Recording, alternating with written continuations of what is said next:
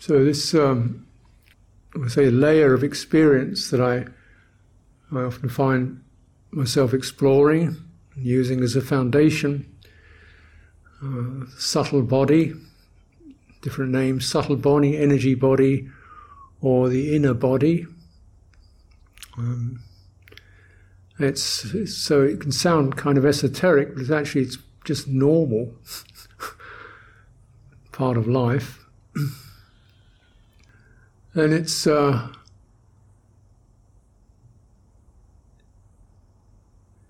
our emotions arise from that. Whenever that's disturbed, we have an emotional effect. Whenever something strikes the heart, that subtle body gets some sort of shimmer or effect. And you can recognize this. Anything that interests you, you light up. Disappoints you, you feel yourself sink. You can find yourself feeling burdened and heavy with an idea. It actually has an effect on your subtle body. You think a lot, you find your, your, your head draws all the energy from the rest of your body. so the mind and the body are very much interconnected in at this level.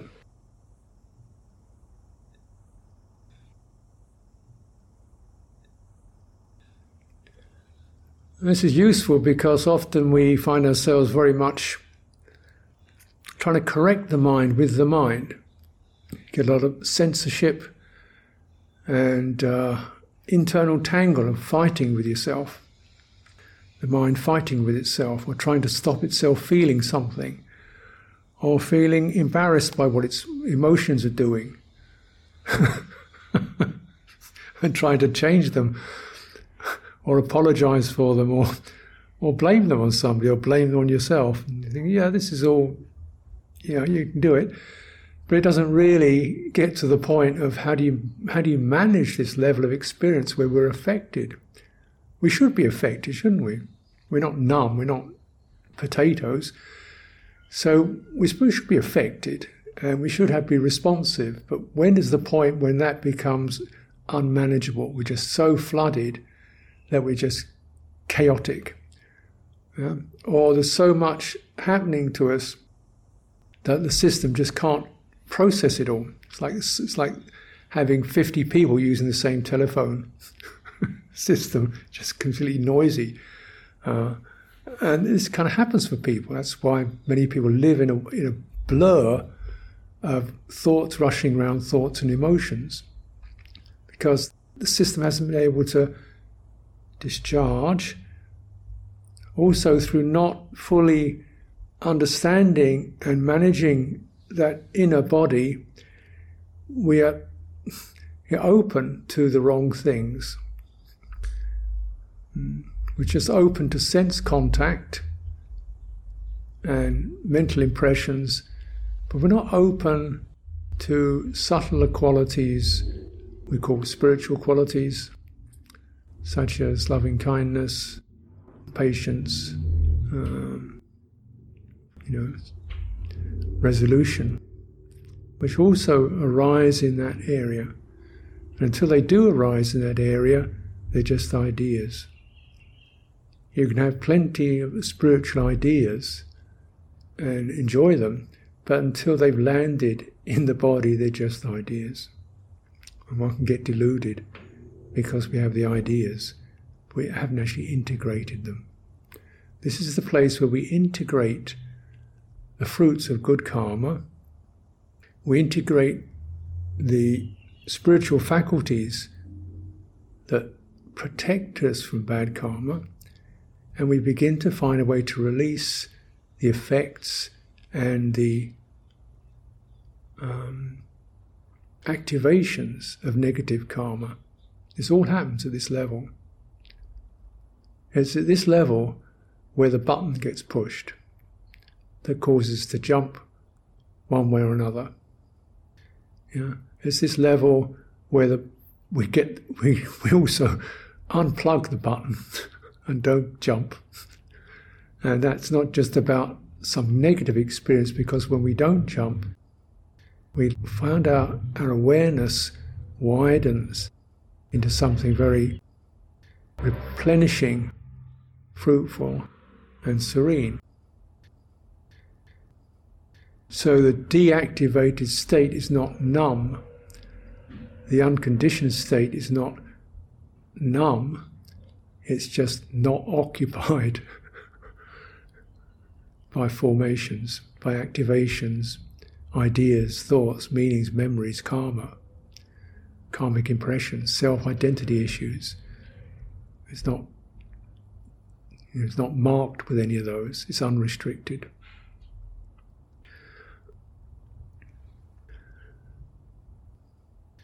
Know, the Buddha called this, he referred to mindful of the body internally and externally.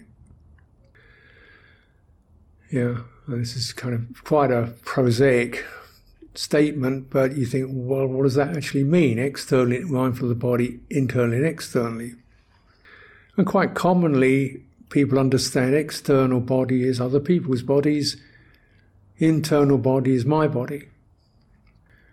And that's worth considering, but mindful of other people's bodies.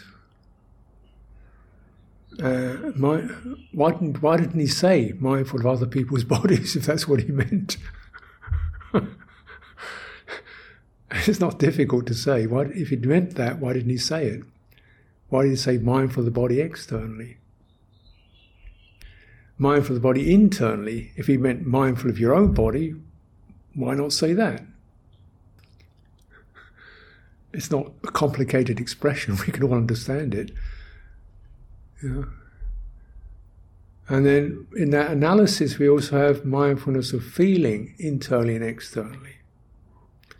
And if you translate that as mindful of other people's feelings, what they're feeling, that's very speculative. Can you really know? Can you track the feelings, what's happening in their legs? Can you be mindful of what's happening in their bodies? I don't think so. But you can be mindful of the sensations that, that impinge upon your body from outside. And you can be mindful of impressions that arise within the body when it feels tense or unbalanced or vibrant or stagnant. Hmm. You can feel that. Wouldn't that be one way of understanding internal that you could find useful, productive, pertinent?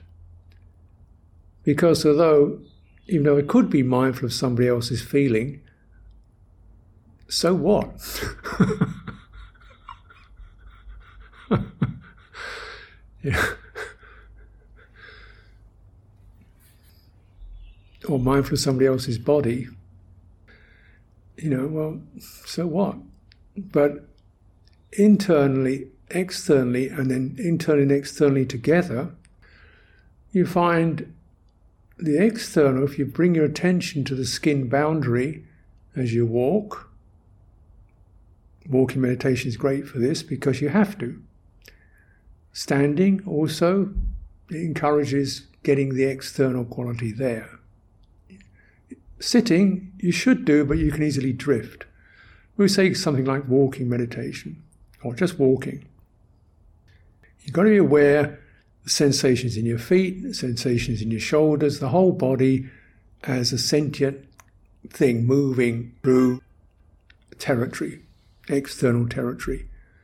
Internally, you can feel the sense of dullness or stagnation or brightness or energy, whatever it is. And the external body will help to moderate, contain the internal energy. Just stay within this boundary. You know? Use that external body like a fence. So that's out there. I can sense the skin, I, and that everything else is outside. Inside this, and just holding that container and the whole container from your head to your feet it's like holding a bucket of water steady and the mud begins to filter out, begins to settle by itself. And that's an image the Buddha played upon when he described mindfulness. Said, imagine walking with a basin full of oil on top of your head. Right? you've got to be mindful externally and internally. Get the balance, but don't lose that contact with your head, of the basin on the head. You're also mindful externally because there's people around you and there's a girl dancing in front of you. So you're mindful of knowing there's that there and you, you don't go there. Okay, you notice that, but you stay within your own boundary. Yeah? And that's a really lovely way to consider cultivating this internal, external together. And I would suggest it's absolutely necessary and pertinent for daily life because you're moving daily life, you're moving through these fields of traffic, noise, screens, computers, people, this, that, it's all jumping at you. Hold your boundary clearly as you walk, move around, and sense what's happening internally. Yeah.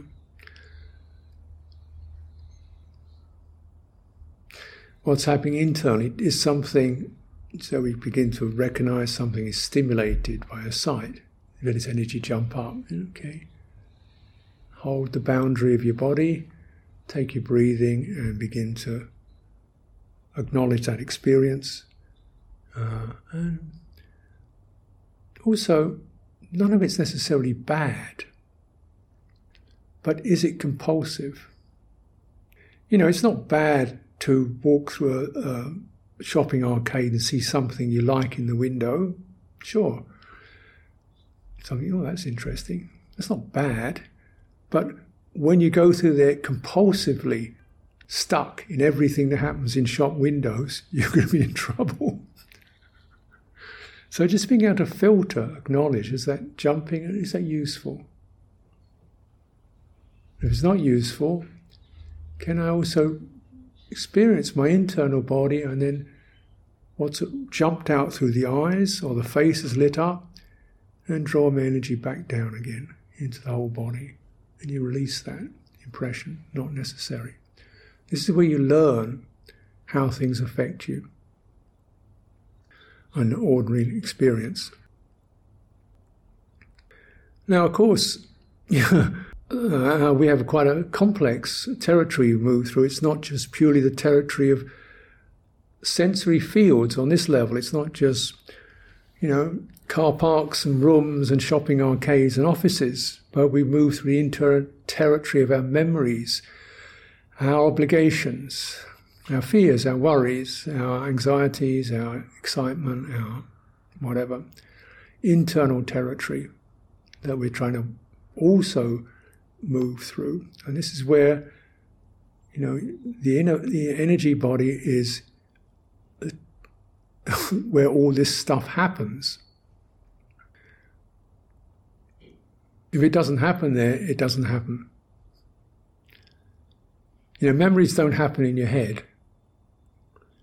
Memories don't happen just out of thin air. Yeah.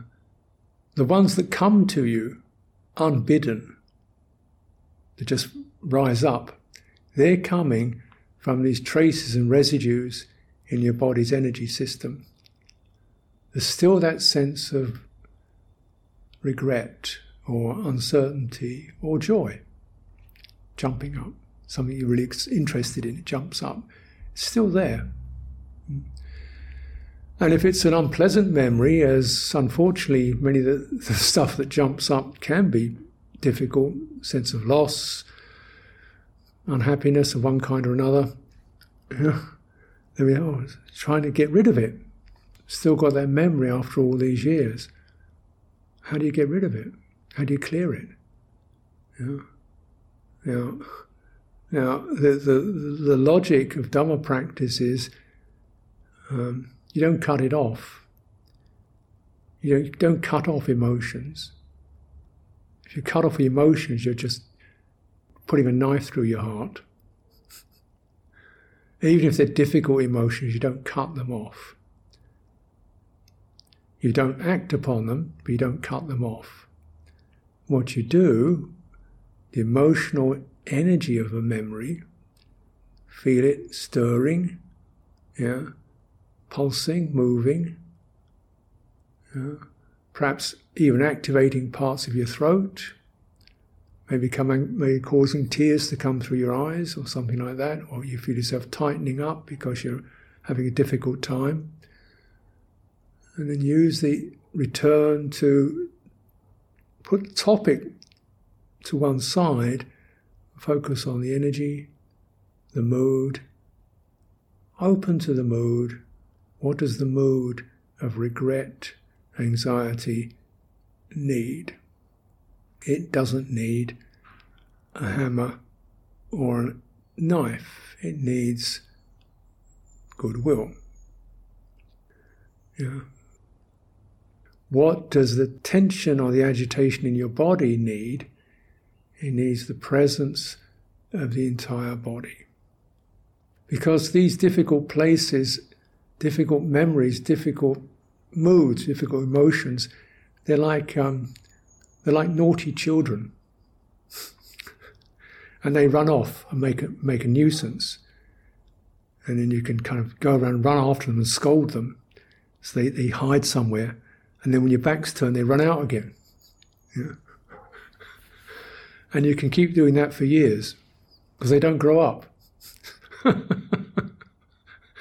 what they really need is a big place that says, Welcome home. you can come and sit here. Welcome home. Welcome home. Yeah. Welcome home, painful memory.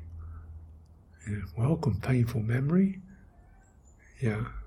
Because the very quality of welcome Remember, everything you incline towards, every intention you have, every attitude you have, sustained attitude, has an effect. And it has an effect on your body's energy system. So if you keep resonating the quality of welcome, what happens is your body's energy system will begin to open, unfold. And then this tight knot of ill will starts to dissolve. This is where we kind of clear, um, you could call it negative karma or the karmic level. I call it the karmic level because it's, it's the place we act from. It's the place where our habits jump up from. It's the place where our reflexes jump up from. It's, it's those constant memories we have we keep referring to. You know? So it's the source of where our mind tends to jump, tends to return to, tends to pick over again. And you know, when you've had people have been upset and there's been a quarrel and so forth, they can still be with that 10 years later. And the conversation you're having suddenly goes back to that same topic. I think, my goodness, we haven't moved beyond that in 10 years. Because the chitta doesn't move in time, it moves in terms of karma. If the karmic residue is still there, it, it will stay there. It's very simple. It doesn't go away because the years pass, it stays there. Mm skillful karma is to use this energy body as the place where you bring that healing intention. And it's not to negate one's issues and quarrels and feeling upset, not to say shut up. It's not to neutralize it, to say hear it and feel it in the body. When you do this, it will it will lose its power it will lose its grip. It will become something you can remember if you choose to. You can, it, definitely remember if you wish to, but it doesn't jump up on you. It's not something you find yourself going back to and rehearsing and remembering. You clear the karmic level. Now, when we talk about karma, um, I really recommend that you look at it much more in terms of the karma that you do, the action that you do now. There is a result of action which is also called karma or old karma or vipaka karma. And this is true, acts we do now have consequences. and they again will reside in your body's energy system. And if you keep following certain obsessive currents, certain obsessive trends, certain negative patterns, certain addictive patterns, they will build and you'll become shaped by them. Your attitudes, your trajectories, your relationships, your life will be shaped by what you can, the kind of messages and the emotional tendencies and the karmic actions that you, you use as your basis. You know, people have got a lot of anger, they haven't resolved the anger, they haven't let go of things that have hurt them, things have been terrible, it's true. They have been hurt, that's true. They have every right to feel angry, but the unresolved anger corrodes their nervous energies, so they, they, their life becomes one of being grumpy, ill will, irritable, don't want to be with people, don't trust people. They're stuck in it.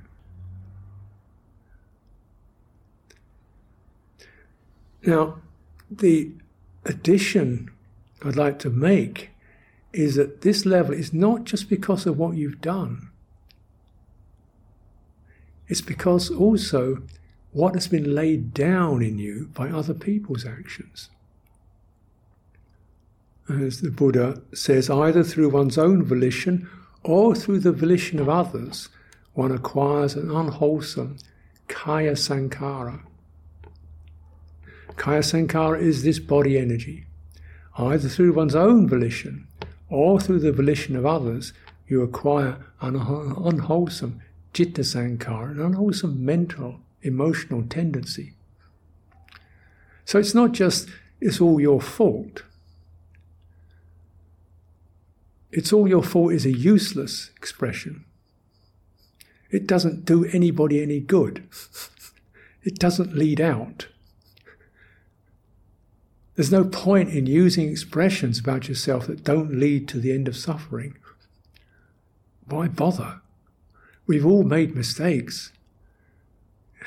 We'll probably make some more in the future. But if you can, uh, you know, keep accumulating it and not learning from it, then you're not really developing or, or using this practice to find what's fruitful.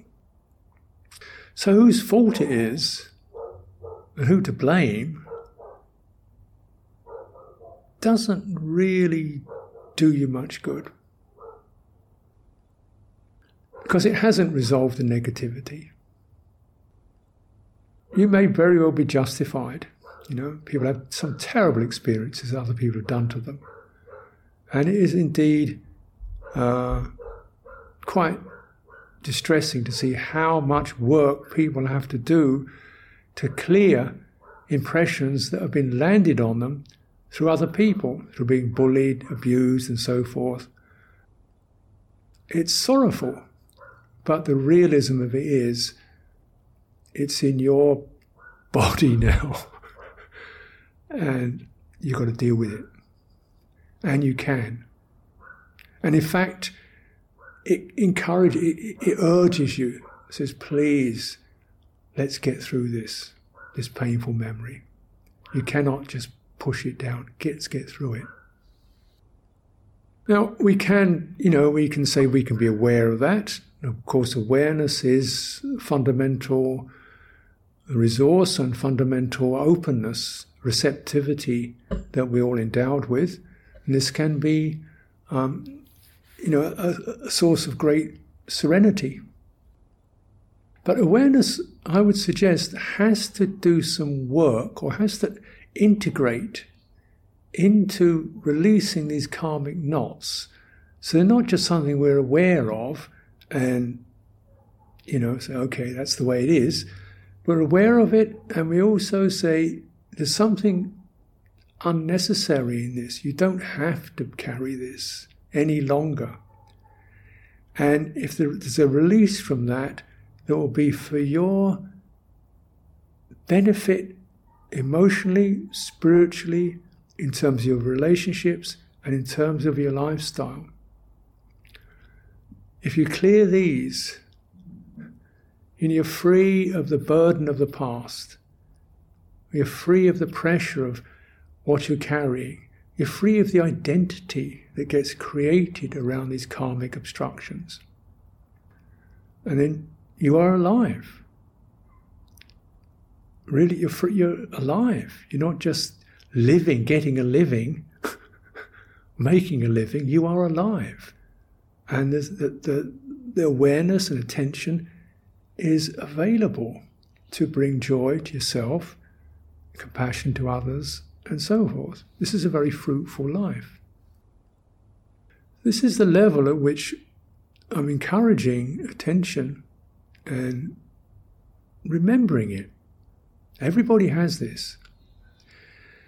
You see, in, in, if you look in the Asian traditions, you know, you've got two major fields of Asian tradition. The Indian, you've got the prana, the the the, the, the you know the, the um, chakras, and the nadis, and this, they all developed a whole technology around these this subtle body, auras and chakras, and yeah, that's it.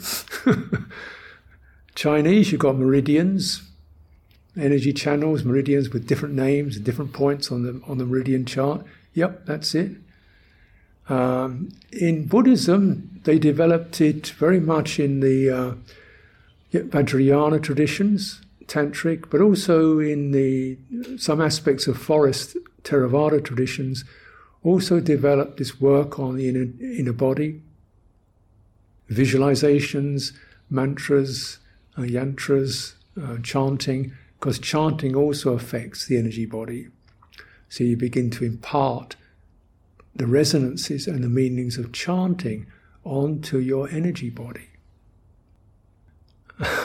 because this replenishes it.